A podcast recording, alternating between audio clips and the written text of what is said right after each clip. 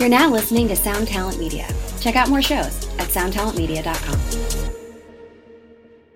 Another day is here, and you're ready for it. What to wear? Check. Breakfast, lunch, and dinner? Check. Planning for what's next and how to save for it? That's where Bank of America can help. For your financial to dos, Bank of America has experts ready to help get you closer to your goals. Get started at one of our local financial centers or 24-7 in our mobile banking app. Find a location near you at bankofamerica.com slash talk to us. What would you like the power to do? Mobile banking requires downloading the app and is only available for select devices. Message and data rates may apply. Bank of America and a member FDIC. When you need mealtime inspiration, it's worth shopping Kroger, where you'll find over 30,000 mouthwatering choices that excite your inner foodie. And no matter what tasty choice you make, you'll enjoy our everyday low prices, plus extra ways to save, like digital coupons worth over $600 each week. You can also save up to $1 off per gallon at the pump with fuel points. More savings and more inspiring flavors make shopping Kroger worth it every time. Kroger, fresh for everyone. Fuel restrictions apply. Hey, what's up, everyone? I'm Matt McGachy, the vocalist of Cryptopsy and the host of the Vox and Hops Metal Podcast, where I sit down with fellow metal musicians. We talk all about their lives and music while sharing killer craft beers. If you've ever wanted to sneak backstage and share a beer with one of your favorite musicians, well, Vox and Hops is the podcast for you. This week on the podcast, I had an amazing conversation with Morgan Lander and SJ Jones about Kitty Pig. There is this episode and over 450 other ones to help you enjoy life, metal, and craft beer. So what are you waiting for? It's time to become a Vox and Hops head. Cheers. What is up, Tone Mobbers? We don't really have like an official title. We should probably work on that. But all that aside, we've got a serious episode for you today. This is nuts. Buzz Osborne from the Melvins? That's who we're talking to today. That is absolutely bonkers. If you had told me that this was going to be something that would actually happen, I would have called you crazy. But here we are on this podcast, what, like six, seven years later, whatever it is. And I'm talking to Buzz. We had a really, really interesting chat. We had a really good time, and I hope you enjoy it. Who am I kidding? You're going to enjoy this one. This was a fantastic chat. But it bears mentioning, and I don't want to sully this with too much preamble nonsense. If you're waiting on a message from me, I just got back from Nashville. I was down there doing some work stuff with the Stringjoy folks, with my my wonderful people at Big Ear Pedals, Karen and Grant. And I just had a bunch going on. I still have a bunch going on. I don't know when I ever will not have a bunch going on. And that is awesome. But all that to say, if you're waiting on a message from me or an email or whatever, I will get back to you as soon as possible. I'm absolutely buried trying to keep my head on straight.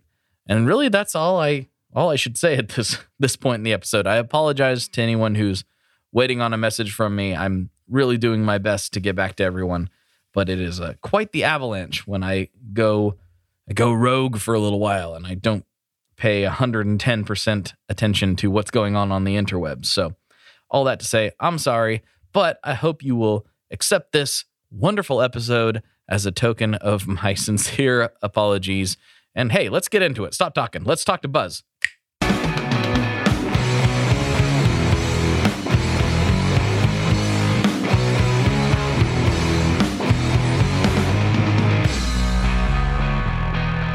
Hello, everyone. Welcome to another episode of the Tone Mob Podcast, the show about guitar stuff, occasionally, sometimes. I'm your host, Blake Weiland, and with me today, I have none other than Buzz Osborne. What is going on, man? Hey, how are you? Dude, I'm super stoked about this. Uh, thank you for having me on your show. I'm. Thank you for being here. This is going to be a lot of fun. Uh, Good. I think you know we can probably not do what I usually do with guests who have been on for the first time and go over like their whole backstory because I feel like that is probably well established with my listeners at this point. I would take uh, most of the show. yeah, exactly. So we'll just see what happens when I start from this point. Sounds good. Uh, your distortion pedal that you did with uh, Hillbish, yes, is one of my favorite things, and I used it all over my last record. So that's you know, great. It's so cool. Can you tell me how you got hooked up with Nathan and how that all started? Nathan Hillbish is a great guy, and um, he in uh, 2016 got a hold of the um, guy who uh, records all of our records, pretty much, uh, Toshi Kasai. Mm-hmm. and he sent him a preamp that he'd made, thinking that if he sent it to Tosh, I would probably try it. You know, Mhm. and it's basically um, a takeoff on the Sunn Beta Lead preamps that I've always used that are from like the late seventies. Yep.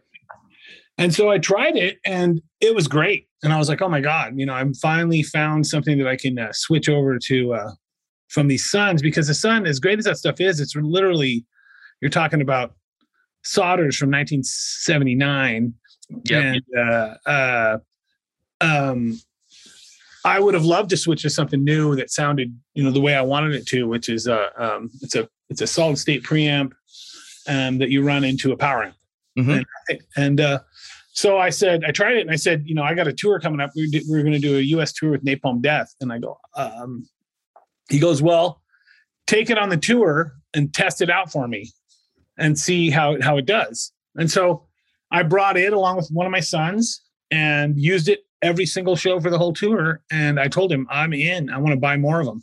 And so he gave me that one uh, for trying it out for him, road testing the whole thing. And that was a good test because, you know, that's, I can't remember how many shows it was 40 some shows or something like that. And it worked perfectly. And so I bought uh, two more from him. And, uh, um, uh, we just went from there. Then we started talking about let's do some uh, boxes. You know, how would you like to do distortion boxes? So I told him what I wanted to do distortion box, which was uh, um, something I discussed with the guys that I play with, um, Steven and uh, Kevin Rutmanis, who I used to play with, and they're like, "What distortion boxes?" They play bass. They go, "What distortion boxes lack is this mid sweep."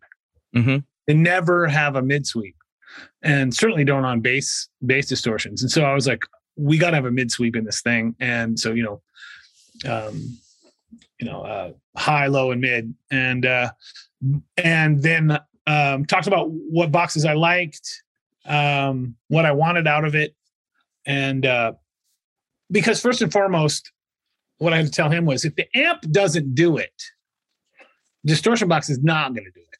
It's not going to save your save your sound.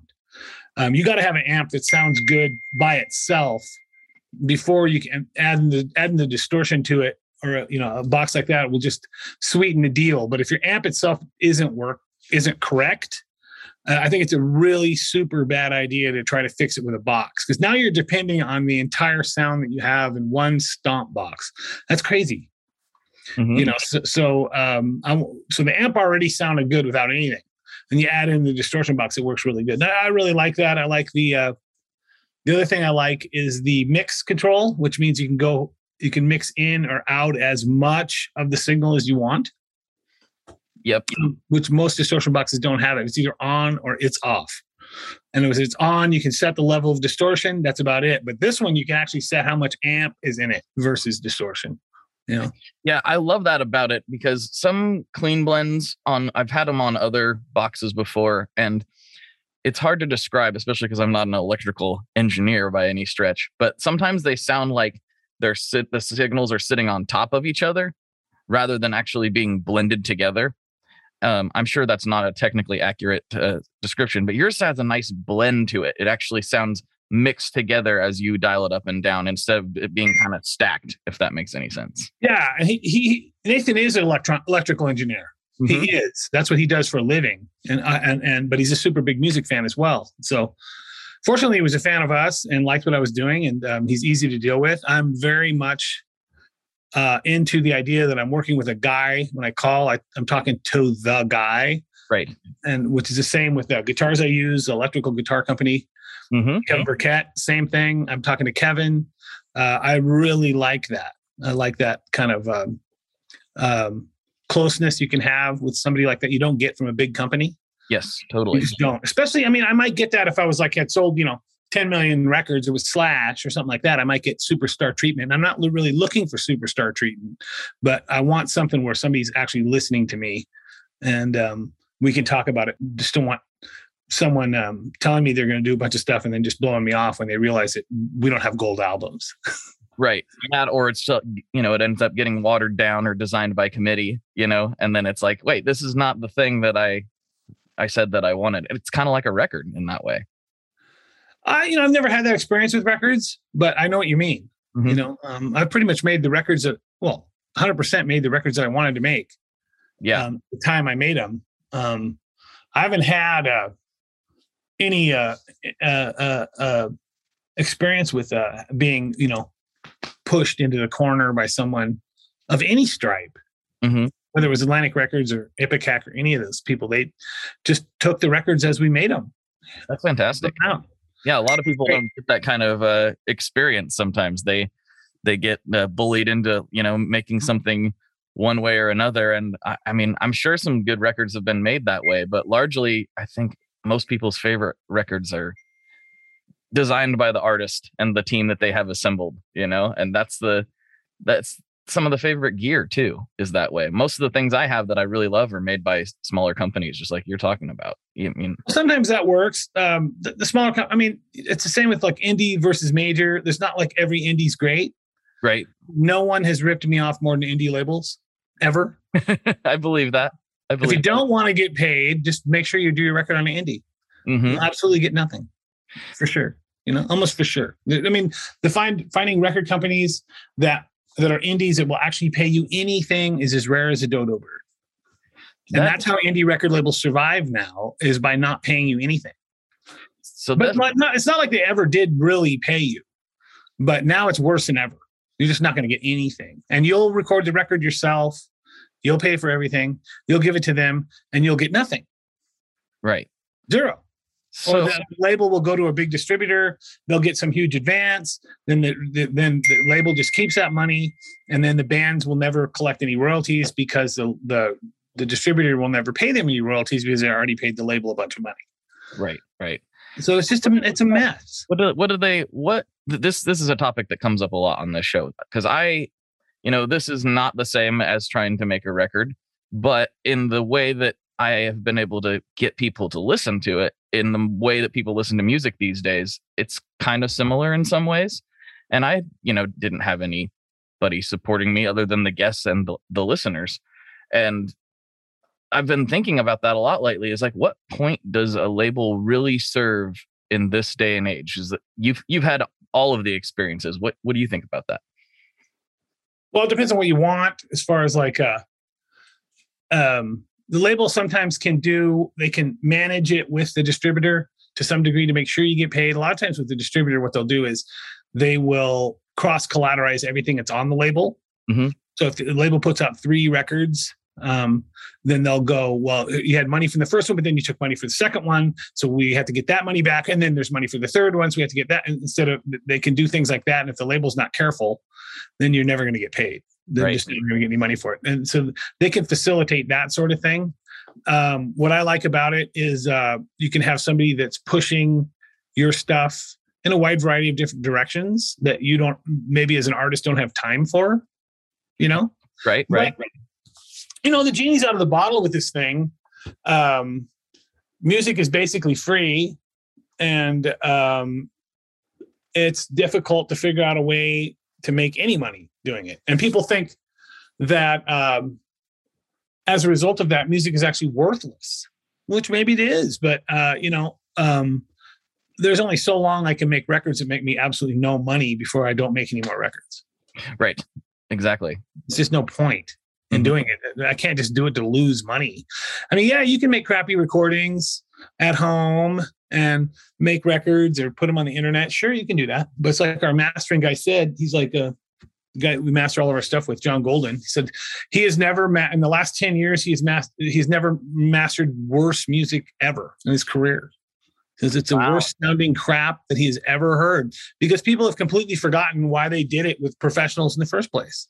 I can just do this at home. Well, sure you can. You know, and you can send in an out of phase record and and that that has all low end because you mix it on computer speakers and and wonder why it all sounds like crap. Good luck finding records that sound any good.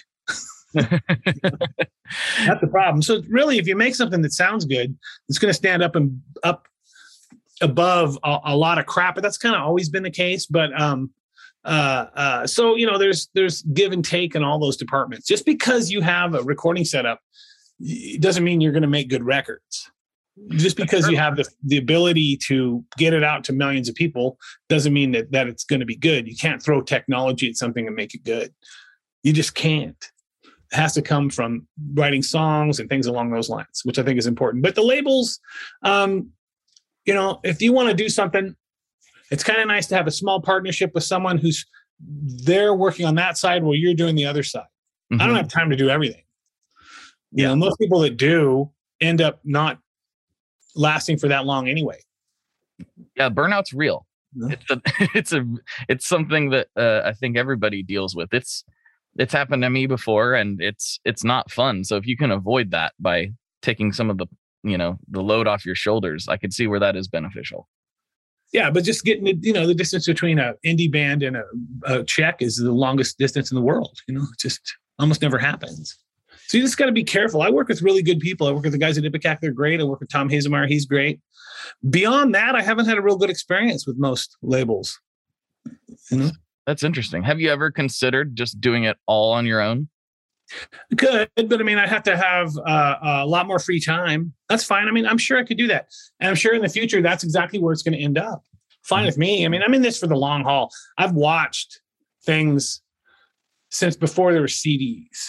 Right. And um, I personally like CDs. Know, people, they're really cheap and they sound really good. Um, I think people uh, are going to realize that at some point because records are expensive to make, and by and large, they just sound like crap.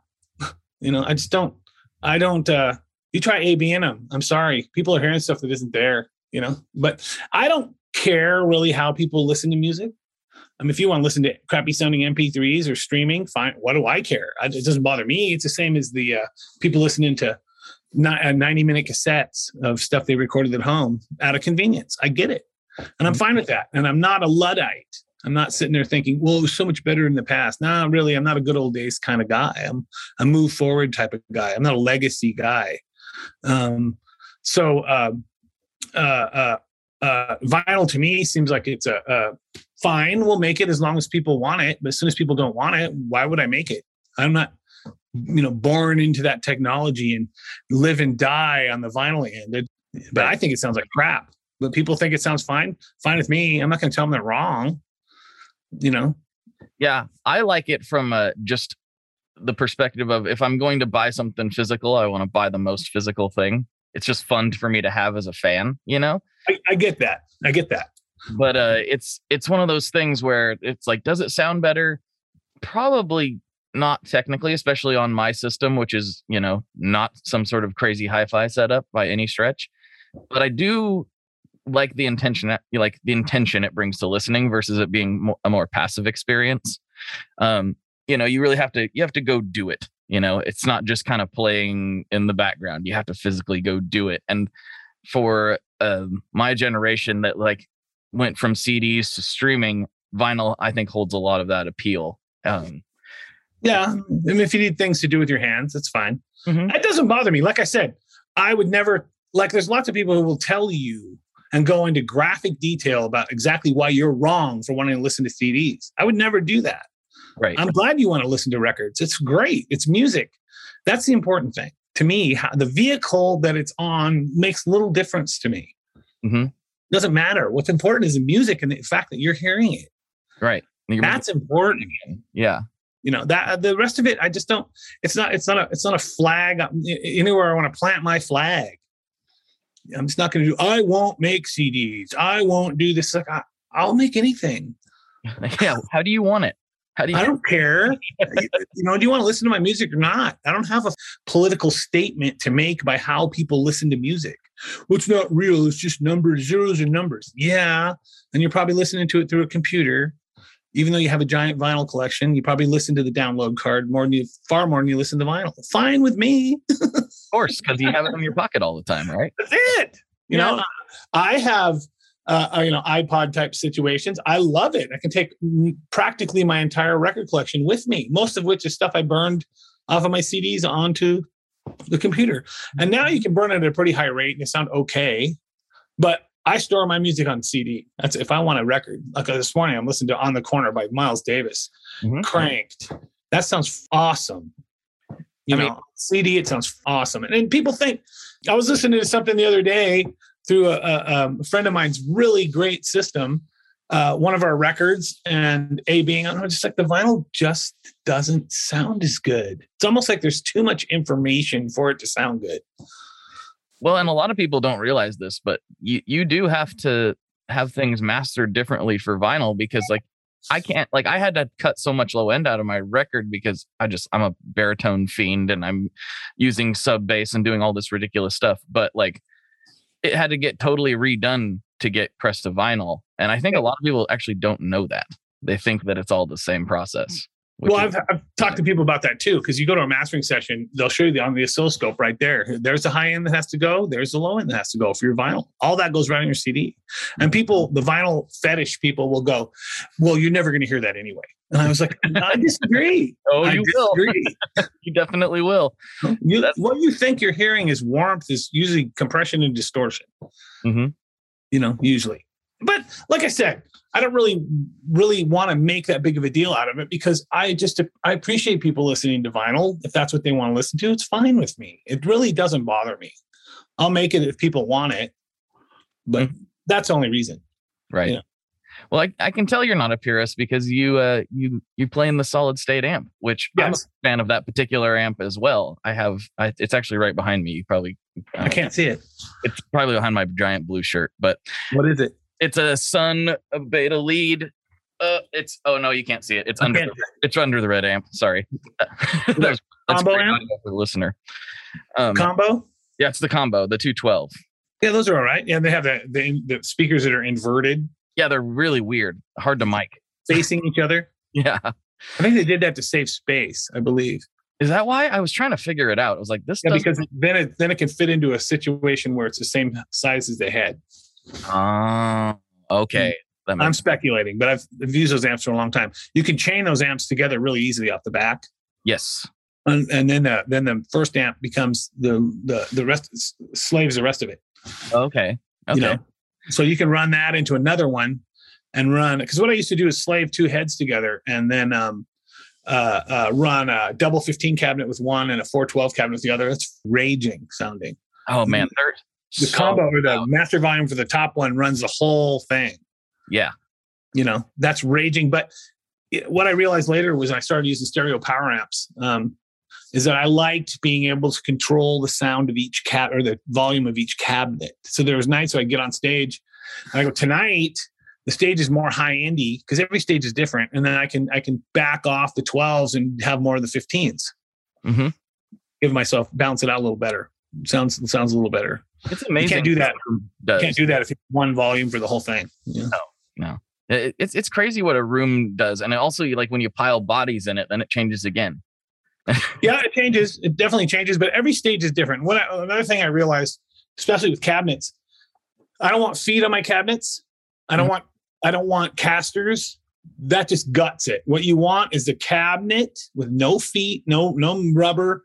The cabinet sitting directly on the ground on the stage. Mm-hmm. That is the best you're going to get your cabinet sound by far. If you have it up in the air sitting on casters, you're losing the resonance of, of the stage it's on.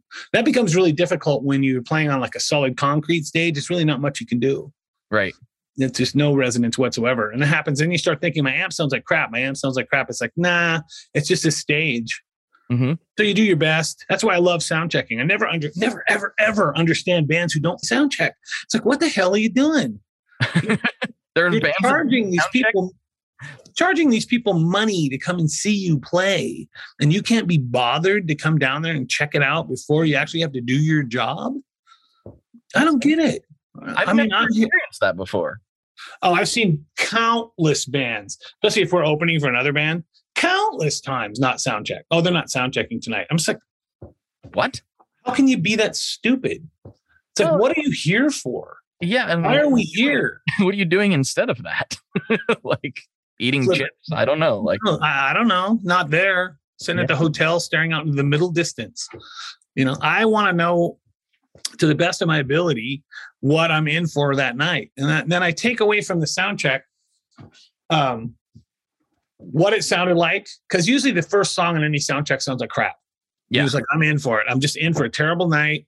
I know what's gonna happen. By the time you do three or three, three, four songs, you can kind of figure it out.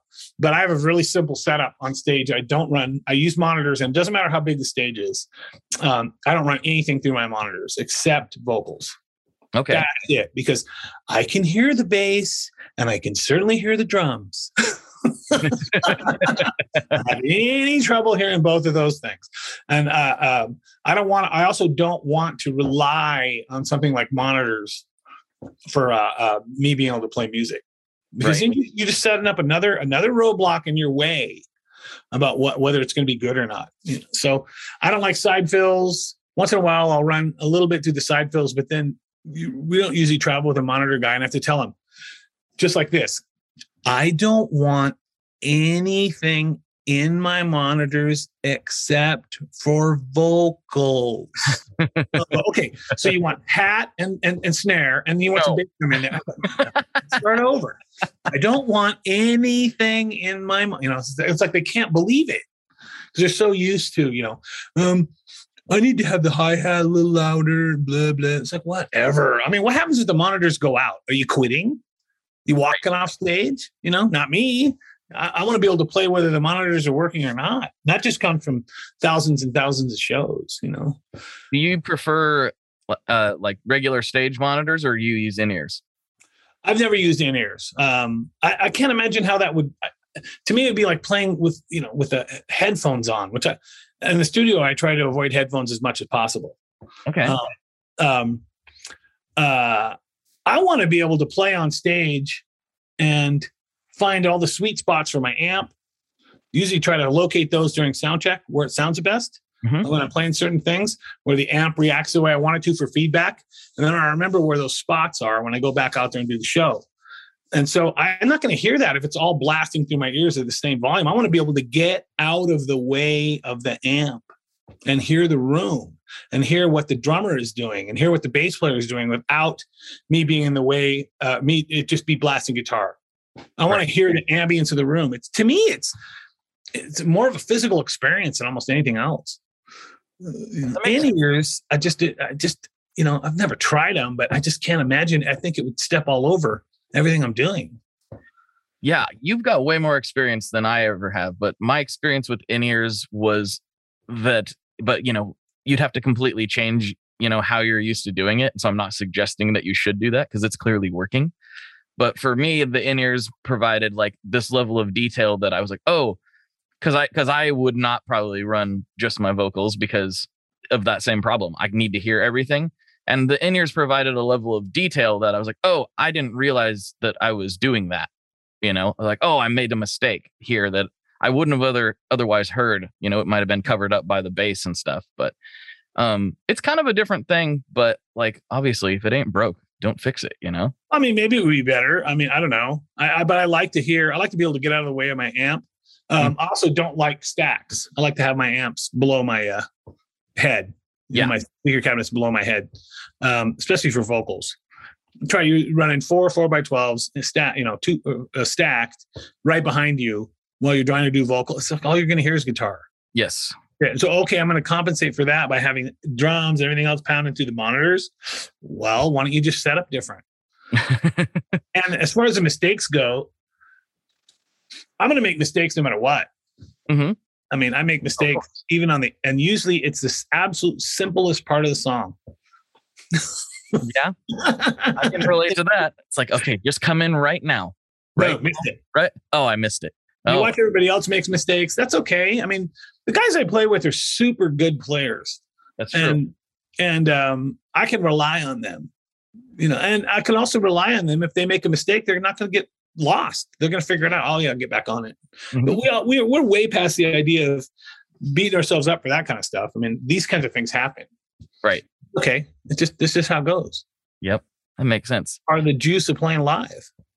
uh steven's actually been on the show before uh oh, great. yeah that we had a we had a lot of fun talking about all kinds of stuff uh, i like it was so long ago that i like sort of forgot about it and then I, when you were coming back on i was like wait a minute steven's been on this before Yeah.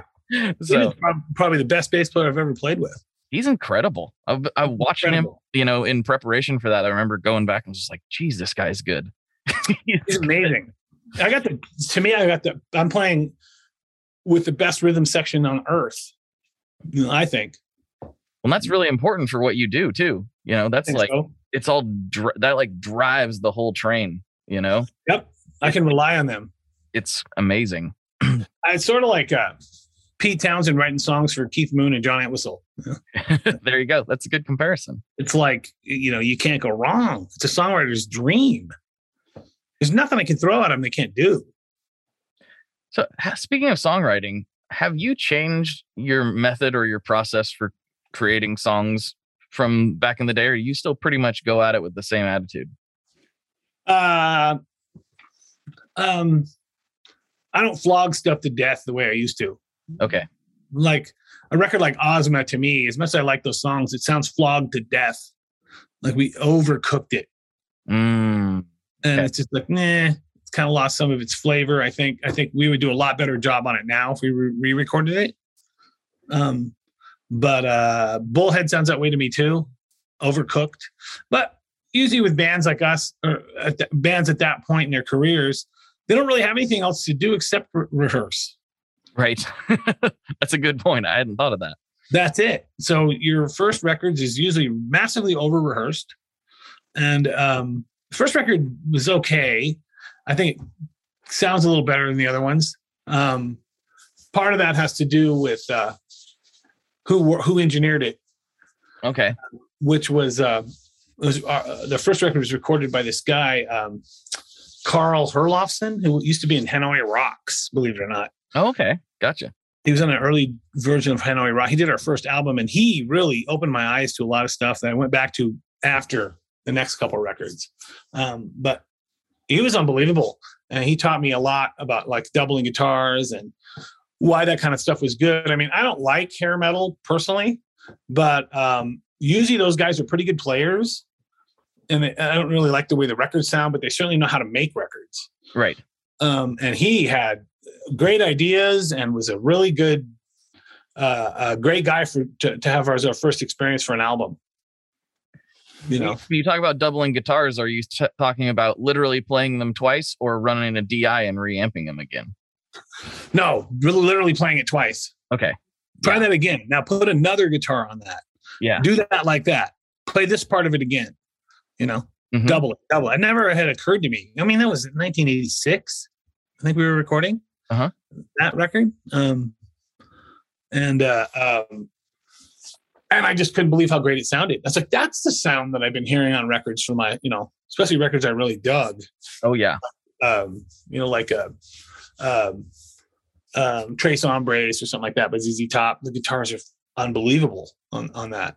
Um, I wanted something that was a hybrid of uh, punk rock and heavy metal mixed with like the Swans. Mm-hmm. Yeah, I hadn't heard anybody do that. That's what we were kind of looking for. And so when we got Dale in the band, I was looking for specifically for a drummer that could play Iron Maiden stuff, Okay. put him into a punk rock situation. And Dale knew that stuff inside out. Um, that's what I wanted. And I go, and then, and then, because I knew if he could do that, he could do anything. He could, he could easily play hardcore music or punk rock music without any trouble at all. However, if you take a hardcore drummer or a punk rock drummer, they certainly usually cannot play Iron Maiden, so you're stuck. Right. You know, so if I say to him, "I'm doing this song," I have the idea that I want to use a, a drum beat that's kind of a combination of uh, uh, the guy from the Bad Brains mixed with John Bonham mixed with uh, the guy from uh, um, uh, King or uh, uh, Gang of Four. He'd be okay, got it. Know what I that meant? understand what you mean. Or, you know, like Iron Maiden beat mixed with the guy from the Bad Brains, you know. Oh yeah, okay. With that kind of feel on the tom toms. Oh yeah, you know, he'll, he'll get it. He can do that. Or this is pretty much a straight Iron Maiden type of thing. Okay, I got it. And nobody's going to put that connection together because the music sounds so much different than that. Yeah, I certainly didn't. But No. that you say it, it completely makes sense. Clive Burrs was a great drummer. I saw them then, you know, and and he was great. And um, that's what I wanted. Put him into a, an arty punk rock situation with the ability to play full on heavy metal. Mhm. You know, this this is not that's as rare as a dodo bird. And uh, um, Especially back then, it became Yeah. much more uh, common. I mean, she's like years later, like in the two A long time. Yeah. Yeah. That, then that became more, but that's like the where the quote unquote metalcore thing came came into play. But you Well, were usually those guys aren't good with the art rock stuff. right. No, you're right. They kind of have a, a bit. They're a bit formulaic, or they can be. Not all of them, of course. Not all of them. There's a few, but there's very few people out there that could do what he does. hmm You know, without me having to explain it to him for two, two or three hours. Because I don't read music or write music, so uh, when I write most of the material, I have to describe it to him in terms that, that I understand that, that he can figure out. Like, you know, this has a hiccup in the middle of it. Oh, okay. You know, he'll figure out what that is. And so Mhm. I, you know, if I, it, it- you know, it's a, it's a feel. It's sort of like if you listen to the live version of Voodoo Child by, uh, um, you know, what's his name, uh, Stevie Ray Vaughan, and the live version of Voodoo Child by Jimi Hendrix. Mhm. Well, one of them has a hell of a lot more soul. it's the exact same song, exact same notes probably, but one of them has a lot more soul. Mhm. That's the difference. Yes, you're playing it correctly, but it's just not as good. oh, oh man, I know exactly what you're talking about. You know, And so many technically- That's not something you can teach someone. Right. There are so many technically amazing musicians that I I'm like technically you're very good, but I don't necessarily want to listen to that. You know? No, it just doesn't work. It doesn't work for me. It has nothing to do with making music. It's more like uh it almost becomes more like athletics in a weird way at that point, where it's just like you're just trying to increase the skill, but not necessarily the emotion or the feel behind it. It's kind of weird. It's very strange along those lines. I also never had any interest in practicing that sort of thing because I never wanted to do it. Right. Why would you practice things you would never want to do? I don't want to play like Eddie Van Halen. As much as I appreciate him, that's never been my thing. I never struggled for that. So Right. I uh, preferred a much weirder cross section of stuff and um, didn't really want to play guitar solos and things like that exactly like someone else and just had zero interest. If I could play, you know, like, you know, imitate someone wholeheartedly and be just like them, it would probably be a combination of Billy Gibbons and Joe Walsh, you know, guitar wise. That's that's interesting. I don't think a lot of people would would draw that conclusion. But I don't want to sound like that. But if I if I had to pick what I wanted to sound like, it would be that. Those guys are great. Nobody's gonna talk, nobody's gonna play better than those guys. And they could write songs to Mhm. boot. I mean, the James Gang are awesome. ZZ Top are awesome, especially the early stuff. Um, people who don't like that stuff, I just don't know what to tell them. Sorry, I just don't. You, you're not speaking my language. we're not on the same. We're just not Do on. you want to talk just about pure guitar playing? It doesn't matter if you can play as fast as you want to, but those guys are always going to be better than you because they play better than you. that gets back to the whole the the sound is in the fingers sometimes, It it's a it's an Indian, not the arrow. right? you know and and so you can get these guys with massive guitar gymnastics it's okay you know but uh, ultimately who's better you know those two guys are better Right. they're just better guitar players sorry but they're better They can they can they have the thing, whatever that thing is, they have it. they know? have the ability to make take long drawn out bends and and and noises that have little to do with guitar gymnastics that make what they're doing much more emotional and much more exciting to me Mhm. than blah, blah, blah, blah, fast as you can go. it's like that's okay, but I, I, I'm just not impressed. And and if the song's not good, I don't care. I just don't care. Well, and see, that's the great thing about Eddie. You know, Van Halen, like I that was never like my number one favorite things ever. But out of the shredders, he he to me had the most feel. You know? Oh my god, he was a great. And if you if you had seen, I saw Van Halen in the early '80s, like Women and Children First. You saw that tour. There, if you saw that tour, they were, and, and the next one, the um, the uh, um, what's the name of the record? I can't think of it. The next record, the fourth record. If you saw either one of those tours, they were unbelievable. They're one of the best rock bands I ever saw. I Nobody's better than them. I can't imagine that. That's got to be just next level. I don't think. Nobody. No, nobody. They're not. There's nobody close. No. You know, as ridiculous as they look, they had really kick song like Romeo Delight. That song's awesome. Who doesn't like that? No kidding, man. You know, I mean, if you don't like that stuff, I don't know what to tell you. It's rebellious. It's well executed. They have a big f- in the middle of the song that they uh, leave in there because the feel is so good. Um, they were just good. And Mhm. live, there was just nobody better. And just insane showmanship, insane playing, that the whole everything. Everything. And and it was raw and evil sounding and no redeeming social value whatsoever. Everything I wanted. Rock and roll is rebel music. It's rebel music. That's what it is. And punk rock is even more rebel music. Mhm. That's what's good about it. And you know, I heard this thing um, that the guy, the singer from the Cramp, Lux Interior, said. He goes, "The thing about metal is that it's it's that I like is that it's rebel music." Right. Mhm. It's rebel music. Mhm. That's that's what's good about it. Just like Jerry Lee Lewis, or it's just it's just carrying on that same tradition. Or or Little Richard, or any. It's it's not really any different than that. What do I want to see? So, you know, very few times does anything top that on a on a on a purely uh, uh, uh, aggressive level. right. Not much. Just And punk rock out. spoke to me in that same way, in a lot of it. Even though I didn't like all that, I also don't like all heavy metal, but I like the rebellious nature of it. Totally. Well, before I get in trouble, I was pulling up. This, uh, I told the Facebook group that you were coming on here, and I'm gonna I'm gonna pick some questions from them. Let's see if we got. Uh, let's see if we got anything not ridiculous. Um, let's see. I'm willing to answer any ridiculous question. Okay, let's see. David Poe says thoughts on going from readily available boss pedals to make things to make things. What? Oh, basically, I'll sum it up. He says going from readily available stuff to more boutique stuff. Uh, you know, the theory being like boss stuff's easy to replace on the road. The boutique stuff might be a little more difficult. Do you have any opinions or thoughts on that? Well, the boutique stuff I've went to is my own stuff, so I have plenty of those. Right, you got backups. You're good. I got backups. I'm good. You know, um, uh, so that that doesn't bother me. But it, you know, if it comes down to it, I, I could easily go back to the boss stuff without any trouble. Nice. Yeah. John Chick Jr. He has a pretty good question. He says, uh, Okay. If you could have a theme song play every time you walked into a room, what would it be? My boyfriend's back, and you're going to be in trouble. yes, that's fantastic. Um, some of these questions you already hit on, actually, so we don't need to. I'll re-answer them. You'll say it twice. Well, one of this is like the Hilbish uh, heads versus the Sunn Betas, which you already talked about. Um, Those are good. Also, the Hilbish stuff. Um, I also did a, uh, a compressor with him. That's great. I have that too. Compressimizer, and then we just did a new one called the Deathamizer, Ooh. which is really great. It's like an octave divider. Oh, really I gotta- well, I gotta get one of those. That sounds like fun. It's really good.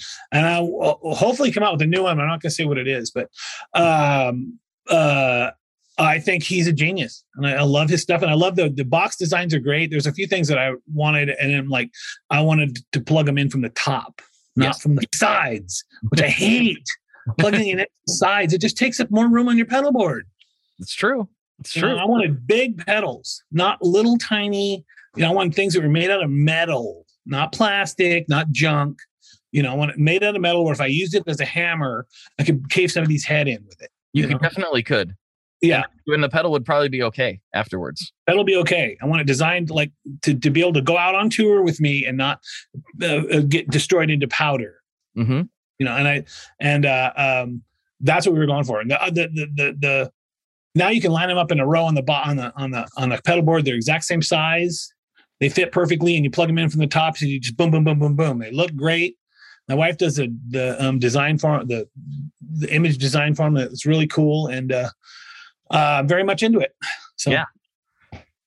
Anyway. I like the uh, I like the soft touch switch too. By the way, love it. That was a Hilbish's idea, and I was like, that's a great idea.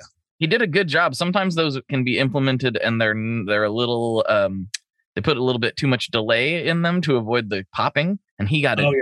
he got it just right. He got it just Yeah. right. He he's a, he's a knows what he's doing. He's a great guy. I've I've been messaging with him. We're gonna get him on the show one of these days. So Oh, you should. Yeah. Um let's see. So do you ever Heath Williamson says, Do you ever record with wooden guitars in the studio? I use all kinds of guitars in the studio. Okay. We just did a new recording where I meticulously kept notes of everything I used, every single kind of guitar.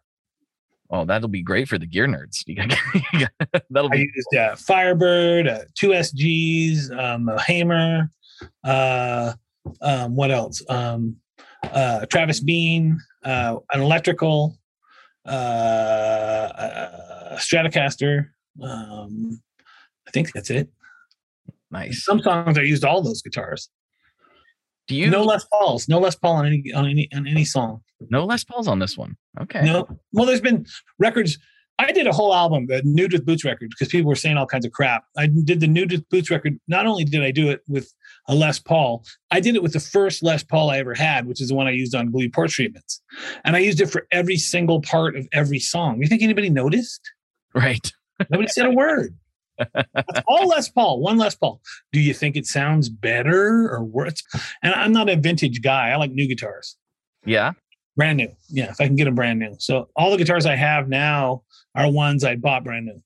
Okay. Not not before, you know, I bought them brand new. They're not brand new now, but I bought them brand new. Yeah, that mm. reminds me the the your signature EGC is the first aluminum guitar I ever played. Oh wow, yeah. What'd you think? Well, there was one here, and I was like, "This was really interesting," and I I played it here in a shop in Portland, and I absolutely am like, "Oh, geez, why did I do that?" Because I'm gonna have to get one now. Yeah, Like, they're great. It I was such a different experience than than anything I'd had before. You know, I was Yes. really really shocked. Like, Yeah. I was blown away, honestly. Um, yeah. I load mine with Les Paul pickups. Oh yeah. Yeah. Les Paul custom pickups in the rear position, and then the front position is the problem I always had with Les Pauls and their pickups was the Les Paul uh, re- uh, front position pickup, which is the rhythm pickup, is always too hot Mm-hmm. Yes. because I use the switch all the time. I use the middle position and and for uh, a blend of the two, and it's all it was always too hot. Mhm. Um, so what I wanted was uh, I'd have to turn it down too much to get it to not feedback, and so um, uh, I have a low output pickup in there. Gotcha. and solved the problem. And it was really funny when I told Kevin that he's like, "That's such a great idea." And then when he did it, and we put in a new guitar, he goes, "Oh my god, so many people are going to love this." You know what? Nobody loves it because people, the guitar players are too conservative. Oh, No, I- I, I just want it. it normal. I was, I was, I was like, I wasn't sure what to think. Like, I was like, this is, this is unlike. It almost sounds. I've said this about a few different guitars over the years, but this one especially, it almost sounds like has a piano quality to it. yeah, it's great. I mean, and the thing is, people, people think that there's too much high end. I was like, I've A beat them. It has more low end than my Les Paul by far. High end. Huh? It's too much high end. I don't know. I, that- Ever. I I you can't please anyone. You know. Let's see. Let's see what else we got in the group here. There's so many big, long questions that it's like hard to read on the fly. Um, I'll answer with a big long answer. Let's see. Here we go. Joshua Dupree. I'll chime in. Mr. Buzzo, I hear your influences of Black Flag and other punk bands in your music, but you've managed to put flavor on it that is like no other of that time. Now that you guys are such a big influence on so many bands, are there any that have taken the Melvins influence and put their own original spin on it that have stood out to you? Uh, uh, uh, well, yeah, some big ones like Nirvana and uh, Soundgarden. Yeah. Oh, those oh those bands.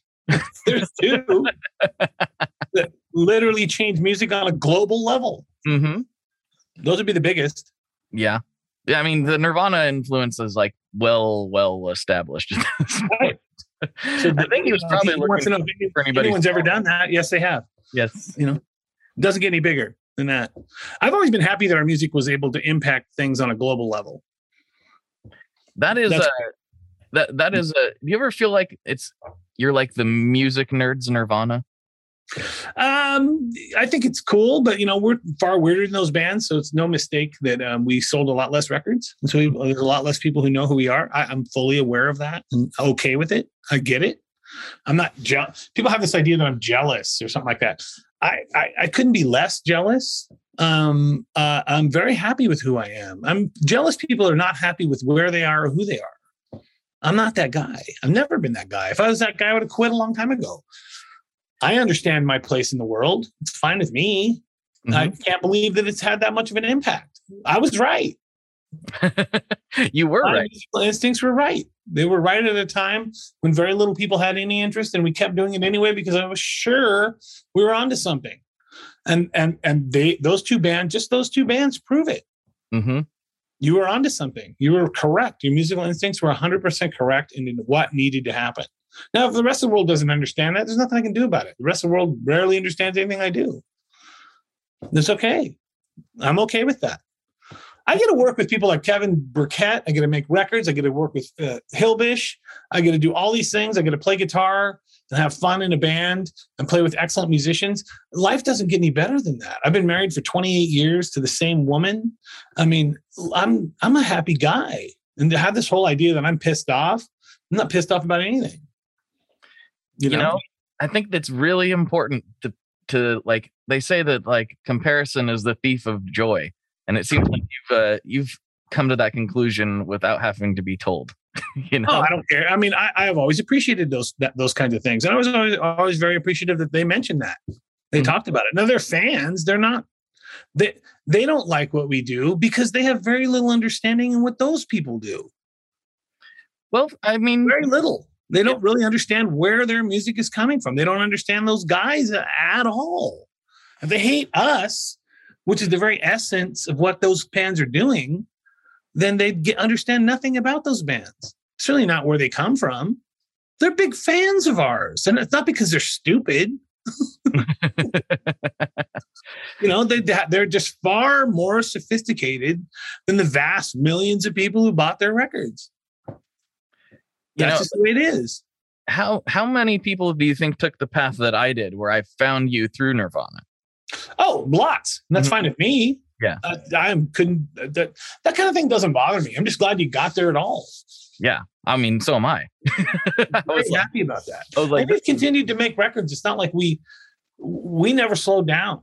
We've, those bands have, have fell by the wayside and, and came back and, and, you know, a lot of other things like that, but we never stopped. I make records. We make records all the time and still and have managed to do a massive, massive amount of music.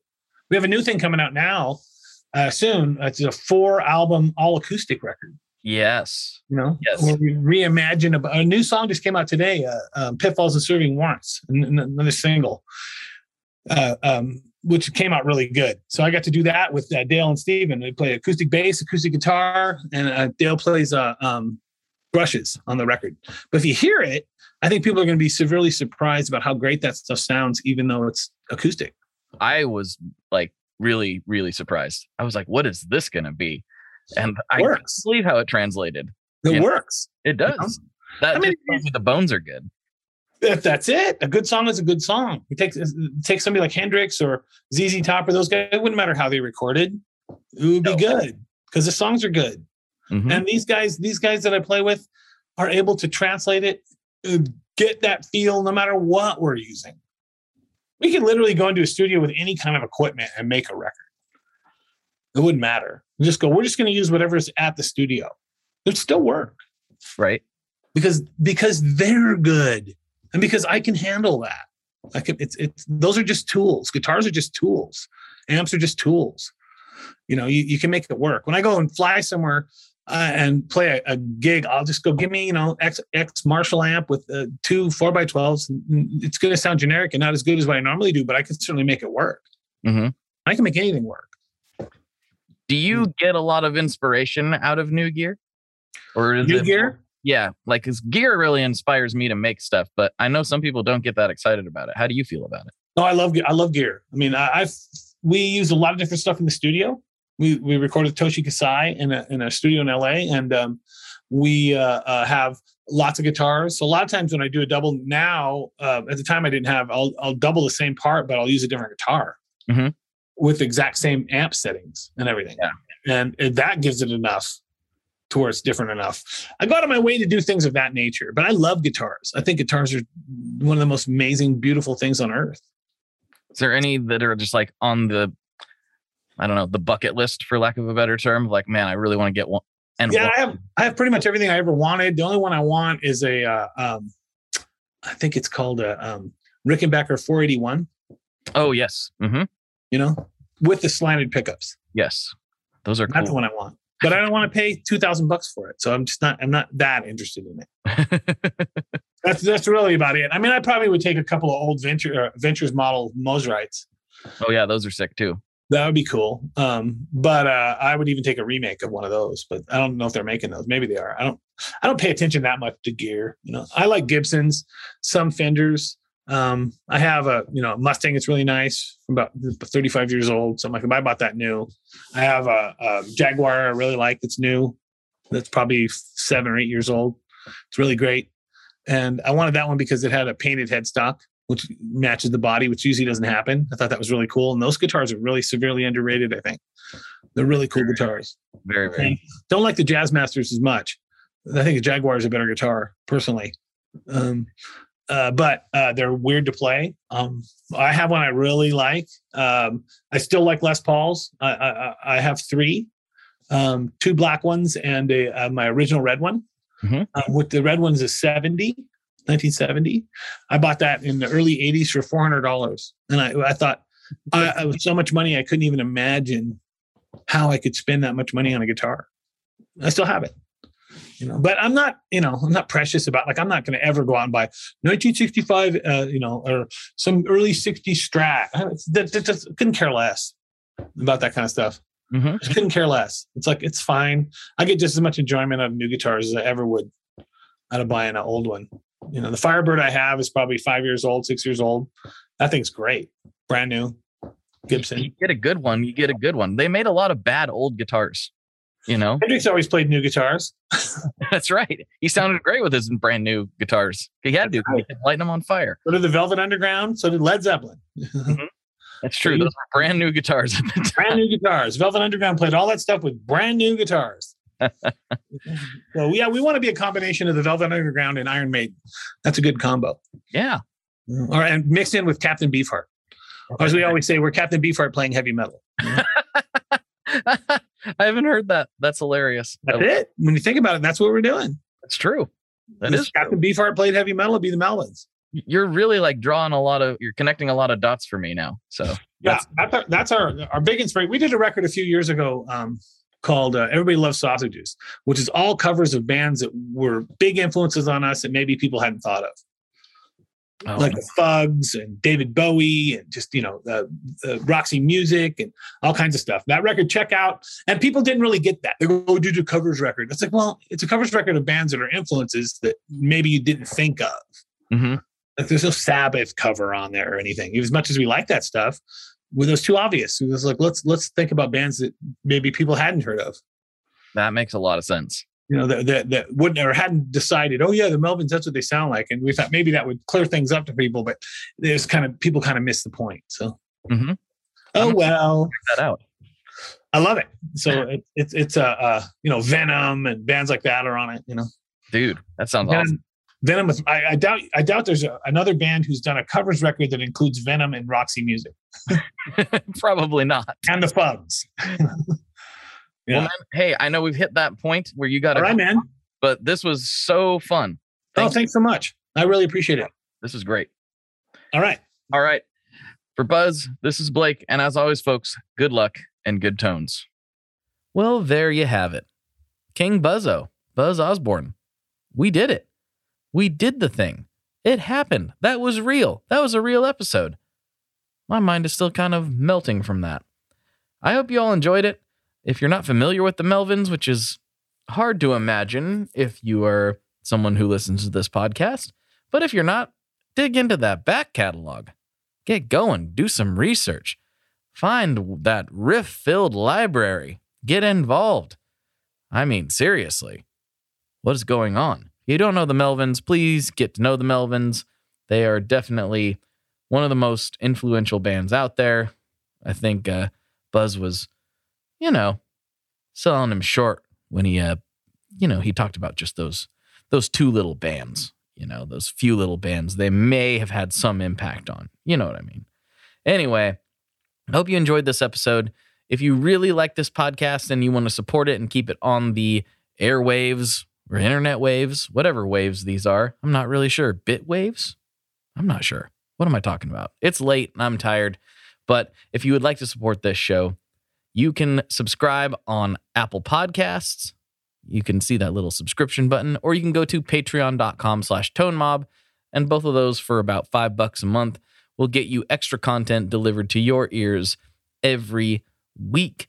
Unfortunately, Buzz wasn't able to hang out for any longer on this particular episode, which I totally understand. He had a bunch of interviews to do.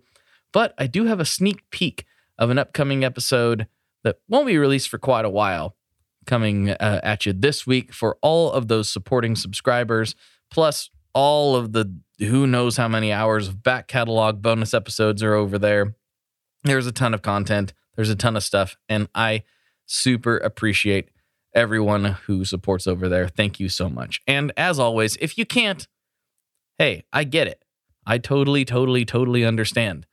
But if you could please tell someone about this podcast, tell somebody about it. I know I ask for this every week. I know it sounds like I'm begging because I am. I am begging. Please tell people. That's all we have with podcasts. We don't have algorithms to drive these things forward. We don't have, you know, magic memes that can teleport these things, you know, into your friend's feed. All we have is you supporting the show and telling your friends. And that's what it's all about. So thank you so much for everyone that's supported for all these years. I promise to deliver the best stuff I can, and I I'm gonna keep doing it. So with that, I think I'll sign off and try to get some shut eye before I uh, answer a bunch of these emails, or after I answer. Yeah, after I answer a bunch of emails. It'd be weird if I went to sleep. And anyway, I'll talk to you on the internet very soon. Bye bye. One last thing before we totally sign off here, I just want to remind you that if you do any shopping at Stringjoy, that's Stringjoy guitar strings made in Nashville, that will help me out as well. As I've said for years, I'm heavily involved in that company, and I really do think they're making the best products on the market. So if you would like to try custom strings, go to tonemob.com slash stringjoy and check them out today. I seriously, seriously, seriously love what the team down there is doing. I help them out with all kinds of things, and by you supporting them, you are also supporting me as well. And hey, you need some strings, so why not get some custom strings just for your guitar and playing style? Again, the link for that is tonemob.com slash stringjoy, and that will take you right to their website and you can do all your shopping through there, and that will help everyone involved out. So thank you very much. Talk to you next time. We are brought to you by the wonderful folks at Gun Street Wiring Shop. Yes, Gun Street Wiring Shop. I've talked about them before. I used to say based out of Bend, Oregon, but guess what? Sean moved to my neck of the woods. Sean's in Portland. Sean is awesome and has helped me with a bunch of stuff lately. And if you have wiring needs for your guitar, he can help you too. If you want to get weird with it, he can get weird. If you just need to spruce things up a little bit, there's your guy. He takes all the guesswork out of doing your guitar wiring and he makes it simple, and his customer service is top notch. And I can't say enough good things about Gun Street as a company. I really respect Sean and what he's all about, and the product is top notch. I've got three different guitars that now have Gun Street harnesses in them, and I could not be happier. So go to gunstreetwiringshop.com and check them out.